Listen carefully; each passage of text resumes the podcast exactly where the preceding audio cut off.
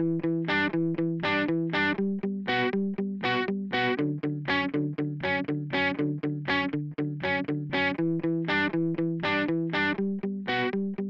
and welcome to the 42nd episode of Coronavirus the Truth, a podcast that focuses on the facts surrounding COVID 19. I'm Jeremy Corr, host of the popular New Books in Medicine podcast and CEO of Executive Podcast Solutions. With me is Dr. Robert Pearl. For 18 years, Robert led the Permanente Medical Group, the nation's largest physician group. He is a healthcare contributor at Forbes.com, a best-selling author, and a professor at both the Stanford University School of Medicine and Business.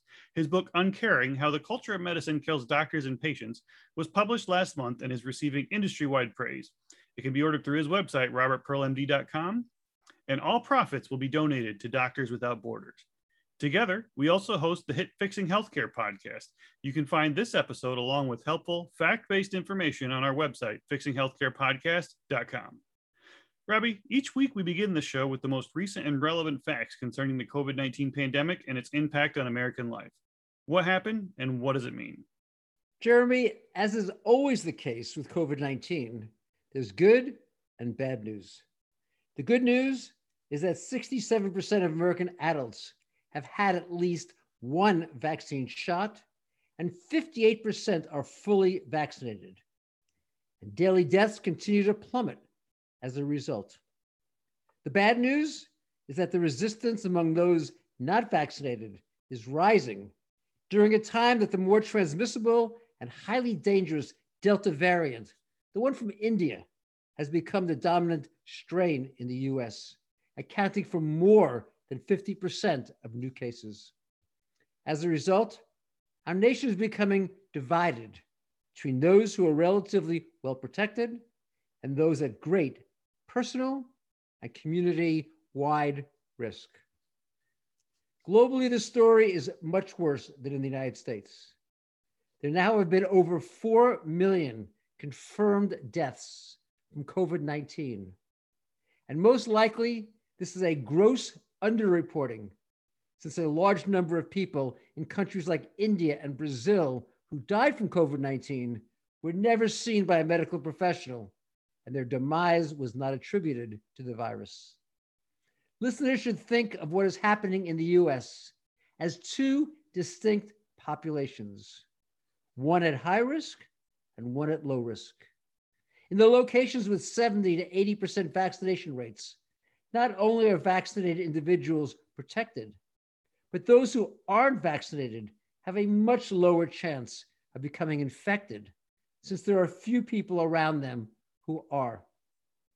In contrast, the risk is many times greater in areas of low vaccination rates, with a high risk of unvaccinated individuals becoming sick, particularly with the Delta variant, as we said, now the dominant strain. With that as background, the data aligns with what you might predict.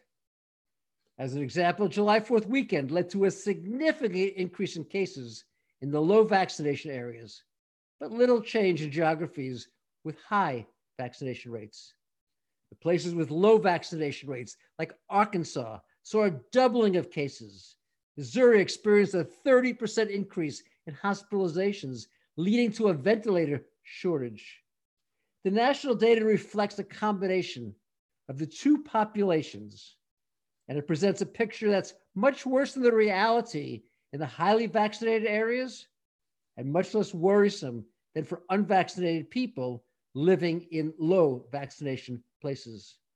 What we see is that COVID 19, which had soared to become the third leading cause of death in the United States, behind heart disease and cancer in 2020, has now fallen back to number seven overall. But in low vaccination areas, it remains much higher high vaccination areas, lower on the list. And the difference in attitudes about the risks are expanding. In fact, in states with high vaccination rates, we're seeing a growing number of people getting a second Pfizer shot after they received the J&J vaccine that should be a one and done, although the CDC has yet to recommend this approach. While in the low vaccination areas, people are still resisting signing up for even one dose of any of the vaccines. Finally, across the nation, optimism among Americans when it comes to COVID 19 is growing. As an example, only four in 10 Americans, when polled, felt it would be risky to attend a 4th of July celebration. A year ago, eight in 10 were afraid. And as a result, this year, the roads and airways were jammed. Robbie, many listeners have asked us to explain more about this risk from the Delta variant. Uh, let me ask you a series of questions based on the requests we received. First, how worried should people be? Jeremy, the answer is that everyone should be worried.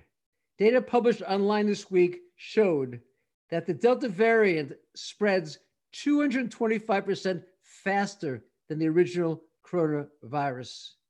And researchers have shown that this more rapid spread reflects the fact that in the respiratory tracts of infected people, there's a thousand times more copies of this virus than you would expect to see with the original coronavirus. And as a result, when people become infected, they are infectious far earlier in their clinical course. The combination of higher infectivity, increased viral concentrations, and earlier transmissibility make it more dangerous for both the people who come down with COVID 19 and anyone around them who remains unvaccinated. But the level of concern and the degree of danger do vary greatly by geography and vaccination status. First, there are the people who are in low vaccination areas who haven't been vaccinated. And for this group, the threat is massive. These individuals have a much higher risk, estimated to be as high as twice the chances of becoming sick as they would have had during the initial COVID 19 era. And for those who become ill, there's evidence that the disease may be worse than with the original coronavirus. Whereas the first virus was likely to be transmitted from one person to three, the new variant goes on average from one to five. That means if you're in a room with someone who's sick, you're twice as likely to become infected. People in this unvaccinated category should be socially distancing and wearing a mask. But of course, if they are concerned, what they really should do is be vaccinated and take precautions until two weeks after their second shot. In contrast, there are the people in the high vaccination area who have been vaccinated. Their chances of getting sick, very low. And the chances of becoming seriously ill and needing hospitalization, extremely minimal. The only risk that they have is if they have an underlying immune problem, and their doctors should be able to inform them whether the medications they're on pose a great threat. The biggest risk to the vaccinated group is that the current variant will mutate further and become resistant to the antibodies that the vaccine produces. So far, this has not happened. Then there's a third group these are the people who are vaccinated, but they live in the unvaccinated areas. And they're in an intermediate category. They are at more risk than the vaccinated individuals in the high vaccination areas, but much, much less risk than their neighbors in the low vaccination areas who haven't been vaccinated at all. Current recommendations are that they should wear a mask and socially distance, particularly when they're inside with people who remain unvaccinated. And hopefully, because they've chosen to be vaccinated, they understand the risks and will take the recommended precautions. Around the world, Jeremy, this Delta variant is causing massive chaos. We've been talking about Japan and the Olympics. Cases have risen so fast now that there's a state of emergency in Japan, and the International Olympic Committee will be prohibiting spectators, even those from Japan, from attending the Games. In other parts of Asia, cases are rising, with countries like Indonesia seeing the worst numbers since the start of the pandemic. In Australia, a country that appeared to have the pandemic well controlled, cases have now risen so fast that contact tracers can't keep up with them, and the country is in lockdown for the first time in over a year. What Americans don't fully recognize is how devastated our nation would be if 70% of adults weren't vaccinated as they are today.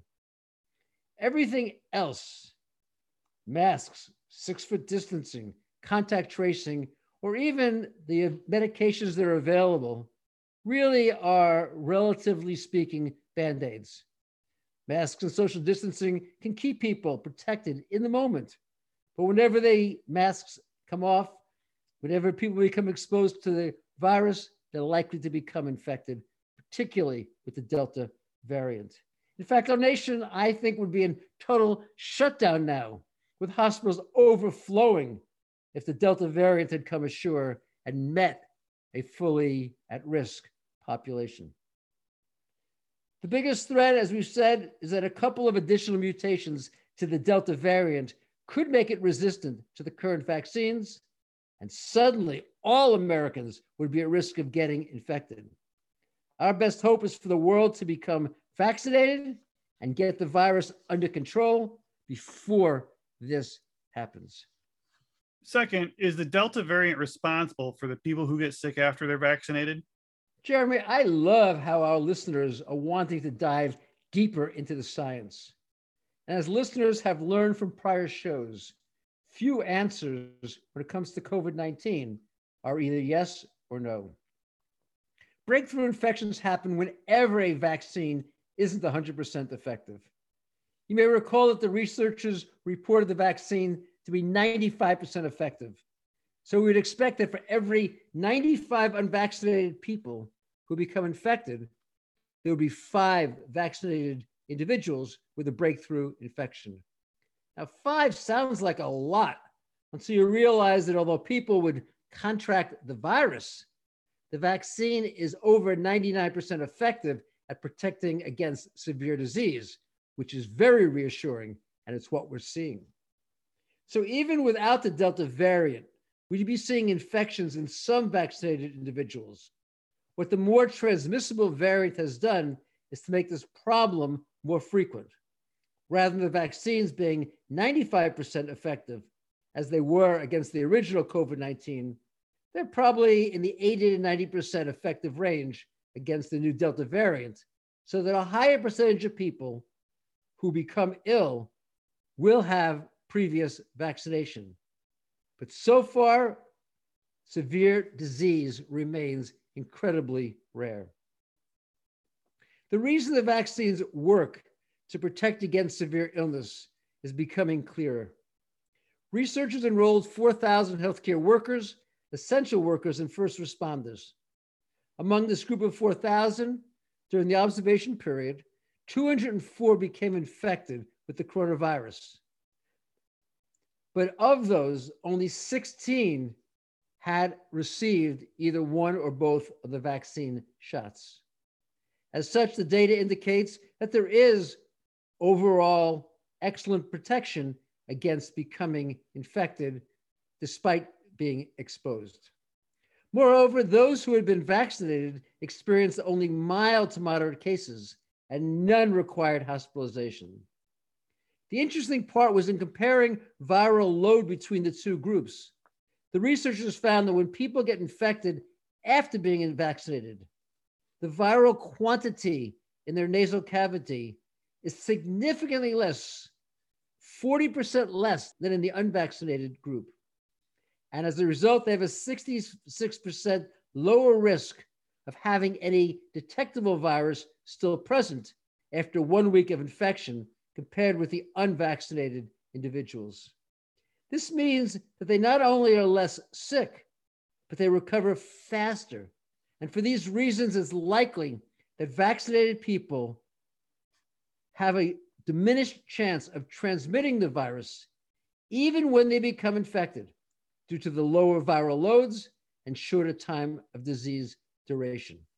Unfortunately, with the greater transmissibility of the Delta variant, a 40% viral load could be just as contagious as a 100% level was during the original coronavirus.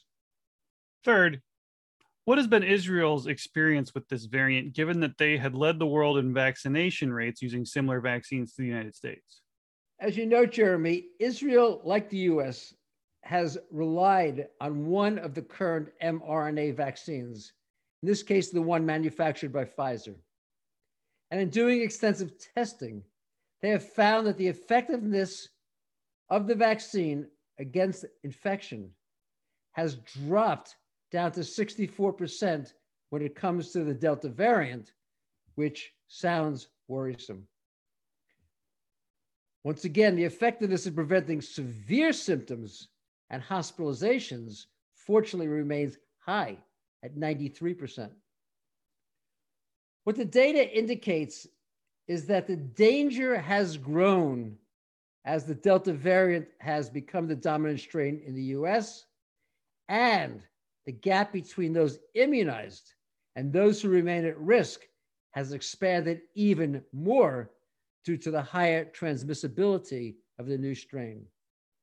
It is why, as we said earlier, that for people in areas with a large unvaccinated population, it's a good time to continue to wear a mask and avoid crowded indoor spaces. In recognition of this increased risk, Israel is encouraging anyone who comes in contact with an infected person to be tested and quarantined. However, before listeners become overly concerned about the 64% number, some epidemiologists have pointed out that the lower number might be an artifact resulting from the intense testing that's being done rather than a true dramatic change in protectiveness.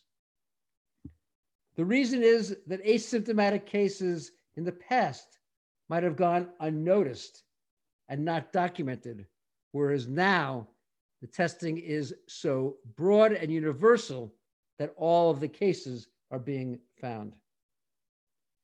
This question of how protective the vaccine is is currently being debated in the United States. On one hand, Pfizer is pushing the FDA for approval to administer a third shot to people for added protection against the Delta variant. Well, at least so far, the CDC and FDA have said a third shot is unnecessary.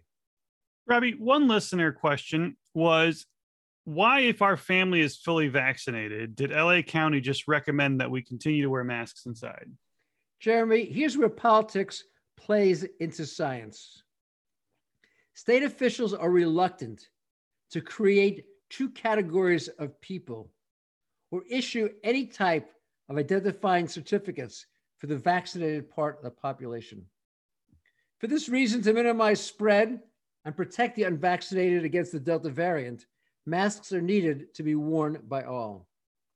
Masking those who are vaccinated provides an added level of protection for people who remain unvaccinated. Moreover, since this latter group has a significant risk of becoming very sick and needing hospitalization and even dying, minimizing their exposure to vaccinated people who could have an asymptomatic case, one that was mild for the person would be life saving for the unvaccinated individual. Our nation faces a challenge of trying to make one size fit all. With pockets of people remaining unvaccinated and the Delta variant becoming the most common strain, dropping masks and eliminating social distancing will invariably lead to a spike in cases. Even though masks will not make a huge difference, for the health of the people vaccinated in the Los Angeles areas. Listeners can think of this as a valuable public health measure for the greater good of the total Southern California community. A listener wrote to tell us how pleased she was with our global coverage of the pandemic. She wanted to know what is the current thinking of the vaccine that was developed in China being distributed to many countries around the world.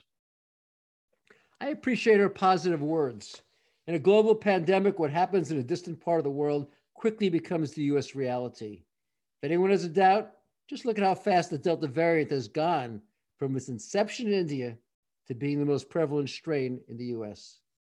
We still don't have a final answer to this listener's question about the two vaccines that are manufactured in China, but we're getting new data that brings into question the level of efficacy of this particular vaccine.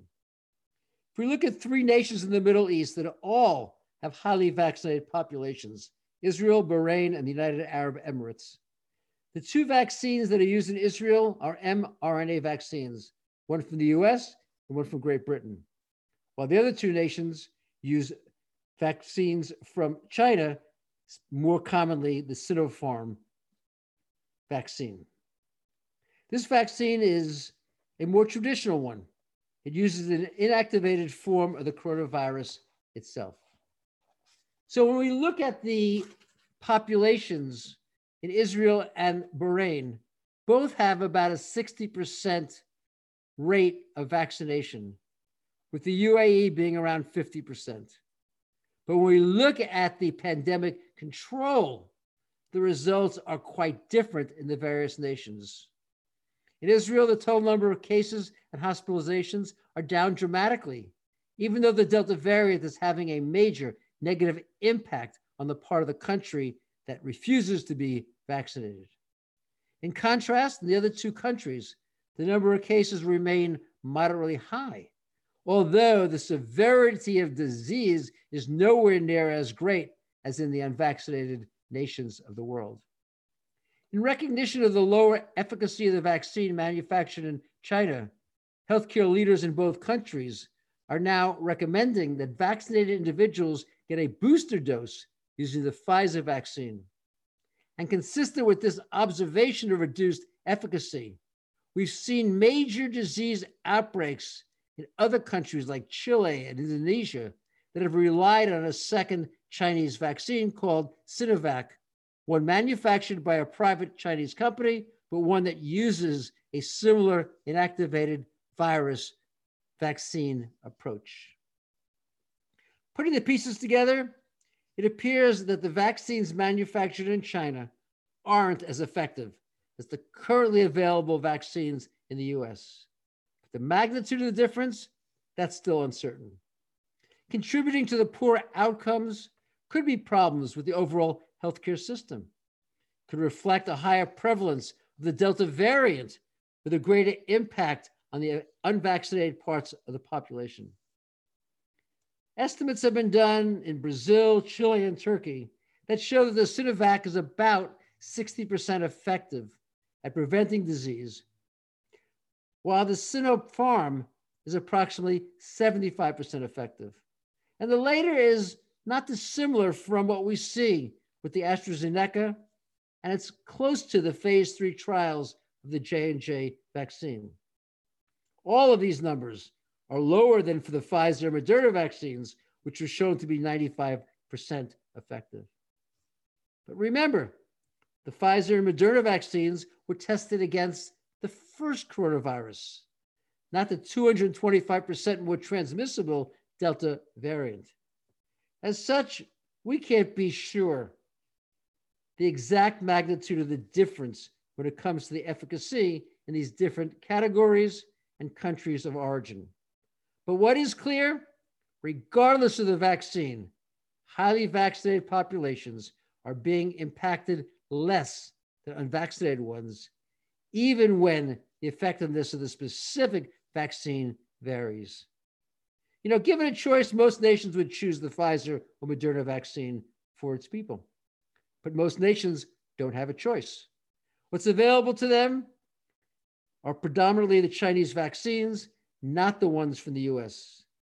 And listeners should remember that before the phase three testing was complete on the US vaccines, the FDA had set a 50% effectiveness level as the hurdle needed for approval. And all of these vaccines seem to clear that requirement even if the current mRNA vaccines could be purchased by these nations, they require storage at very low temperatures, something that demands special freezers, something that these countries simply don't have. If the data on effectiveness, particularly against the Delta variant, proves relatively low, one big long term risk is that these nations might never achieve herd immunity. And remember, what herd immunity means is that enough of the country is immune that the virus disappears on its own. But if the vaccine is only 50 or 60% effective, that might mean that there's enough people who could become sick to allow the virus to continue to replicate inside the population. And that would expose first that nation to continued viral mutations that could then spread elsewhere and put people who are currently immune once again at risk. Robbie, with the number of individuals being vaccinated having fallen from 4 million per day to about half a million, it would appear that there is a growing resistance or at least hesitancy to being vaccinated among those without immunity. What do we know about this population of people? Jeremy, first, those who remain unvaccinated represent a diverse population, and they fall into at least four different categories. The first are people who just can't seem to find the time to be vaccinated. And in response, the government is shifting vaccine allocation from large arenas to doctors' offices and pharmacies in the hope that people will decide to be vaccinated when they come for other medical care and drugstore needs. Then there are two groups who are most resistant. There are those in red voting states who don't believe the government's warnings about the danger of COVID or the efficacy and safety of the current vaccines. More specifically, in those states that voted Republican last year, vaccine rates are dramatically lower than in those that voted for President Biden. And the correlation between voter preference and vaccine rates is close to 90%. Third, there are the younger individuals, young adults who don't perceive themselves at major risk and often feel invincible. And finally, there's a group of people who are still on the fence as to whether they want to roll up their sleeve. Among them are individuals waiting for their employers to require the vaccine as a condition of employment, and others waiting for the FDA to provide full authorization. You know, this later hesitancy reflects a failure in communication. Ask most Americans about the difference between emergency use authorization, which is what the vaccines have today, and final approval. And they assume it reflects a differing level of effectiveness or safety. The actual reason for the different categories is a matter of time, not clinical outcome discrepancy. It takes the same level of proof to obtain either, but to obtain final approval demands six months of data rather than just two. Hopefully, with the vaccine having now been administered for over a half year, full approval will be coming soon. This may result in not only more individuals stepping forward, but also more businesses mandating vaccination as a condition to return to work, which will be an added nudge for those still on the fence. Robbie, our good news segment is valued by listeners looking for something positive in the pandemic. What's good this week? Jeremy, the good news segment these days always has to contain stories about the success of the current vaccines. Data from San Diego show that less than 1% of new cases are among people who have been vaccinated, and fewer than one in 500 hospitalizations and deaths occurred in vaccinated individuals. Estimates from Yale University and the Commonwealth Fund indicate that there would have been 1.25 million more patients hospitalized and 279,000 more deaths had our nation not had an effective vaccine. Rather than the few hundred people dying each day as we're seeing now, the number would most likely be 10 times greater, or approximately 4,500 patients losing their lives, according to their study, each day. And I can't think of any good news that would be better than over a quarter of a million people alive who otherwise would not have been without modern science. And vaccines have allowed Broadway to reopen again. It's appropriate that the first star to take the stage was the boss, Mr. Bruce Springsteen. His mainly one man show tells the story of our nation's struggles and ultimate triumphs through word and song. He sings a few duets with his wife and E Street Band member, Miss Patty Scialfa. To attend the performance, theatergoers had to present proof of vaccination. And in the same way that his stories end with optimism, hopefully the current coronavirus pandemic will be resolved. And then finally, there's a growing recognition that COVID 19 can be passed from humans to animals. And in response, doses of the vaccine have been donated by a veterinary drug company to the Denver Zoo, which will join the Oakland Zoo in vaccinating a wide range of animals, including tigers, black bears, grizzly bears, mountain lions, and ferrets. And if all goes well, primates, including chimpanzees, will be next. Robbie, we continue to hear from listeners that they enjoy our efforts to expand the material on this podcast. Beyond COVID 19 and the coronavirus, what's the big healthcare story? This week, I'll give you two stories, Jeremy. The first huge development was the implementation by President Biden of a rule preventing patients from receiving what is called surprise medical bills, or more technically, out of network billing. It follows passage in Congress under President Trump of legislation taking patients out of the middle of the disagreements between hospitals, doctors, and insurance companies. Let me give you the backstory. As insurance companies have pushed harder to keep healthcare more affordable, and doctors have demanded higher payments for the work they do, stalemates have resulted. In response, physicians working in hospitals have refused to sign contracts with insurance companies. When patients come for care, they must pay whatever gets billed as such an ER doctor or anesthesiologist might charge $3,000 for a service that the insurance company only reimburses at $1,000. The patient might assume that since the hospital is part of his or her network, that all the care provided would be covered by the insurance, minus, of course, the usual out of pocket costs. And suddenly the family is hit with a $2,000 added bill, and they're sued if they decide not to pay or can't afford to do so. The legislation requires the hospital insurance company to resolve the dispute, with the patient being responsible only for the charges that normally would come through their policy or all the doctors in network. And if the insurers and providers can't agree how much the insurance company will reimburse the hospital or physician, there would be mandatory arbitration.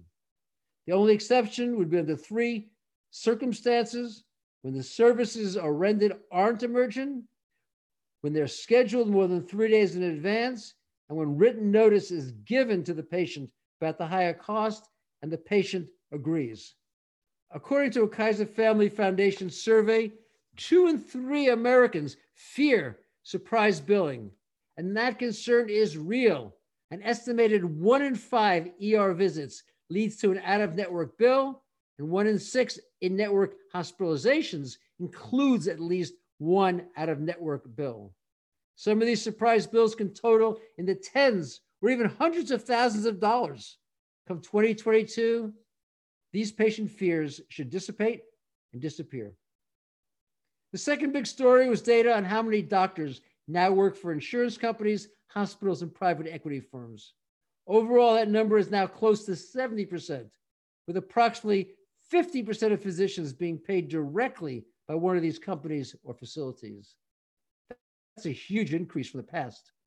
Over the past two years alone, 48,000 doctors have left independent practice, and the number of practices owned by hospitals or corporations have soared 21%. Jeremy, transparency is becoming increasingly important in healthcare. There's now quite a bit of legislation to require disclosure. If you could price shop among doctors and hospitals for non emergent services, do you think you'd do so?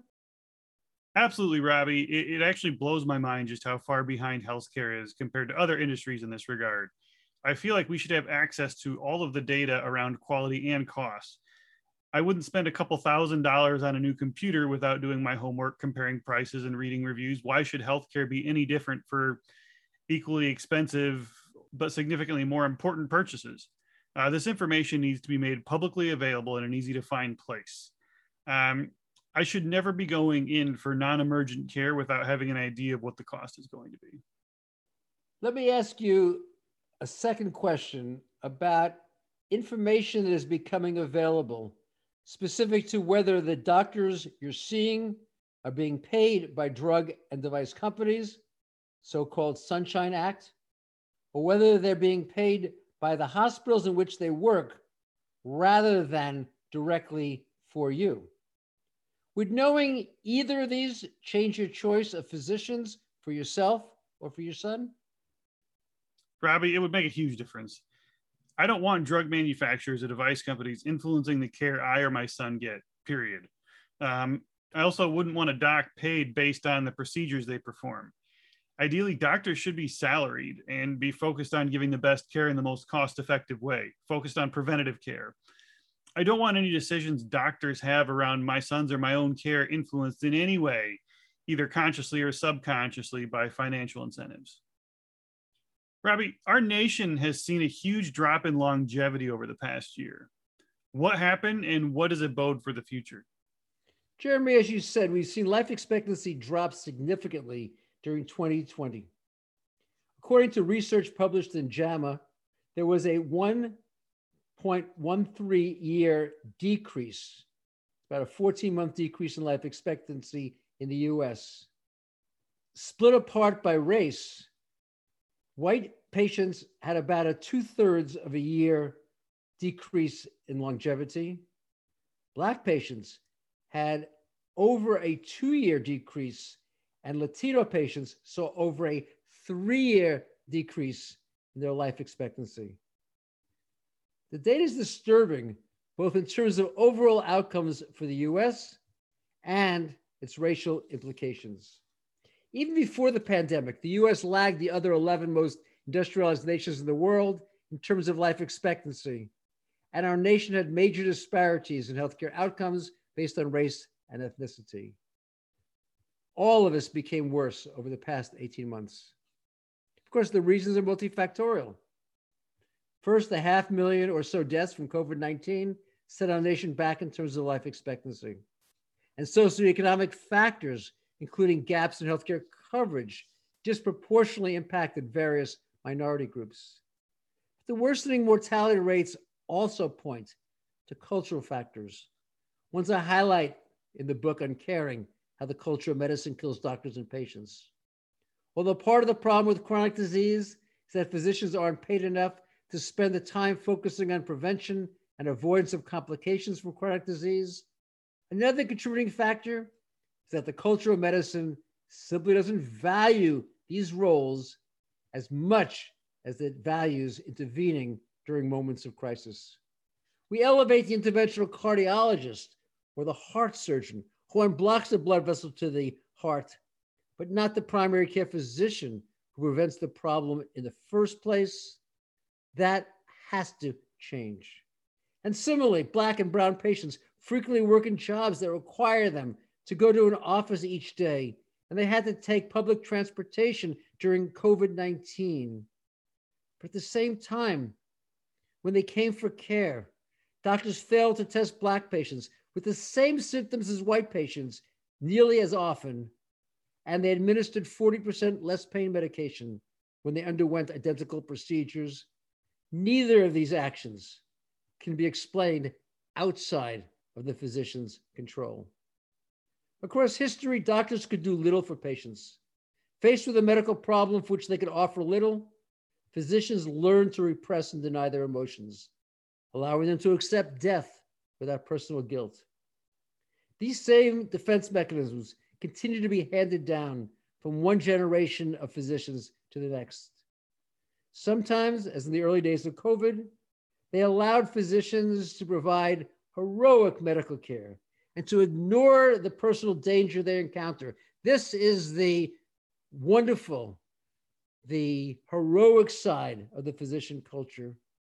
But these same defense mechanisms also allow doctors not to notice when their actions harm patients, such as we discussed as part of surprise billing. In the post coronavirus era, Jeremy, I believe that both the system and the culture will need to evolve. And if we don't move both forward, we are going to see neither change, and that will continue to negatively impact the health of Americans, our life expectancy, and the growing unaffordability of American medicine. As a reminder to listeners, this show is available on our website, fixinghealthcarepodcast.com, and on all podcast platforms, including Apple Podcasts and Spotify. If you like the show, please rate it five stars and share it with your friends and family. To submit a question or comment to the host, please visit the contact page on our website or send us a message on LinkedIn, Twitter, or Facebook. Thank you for listening to Coronavirus the Truth and have a great day.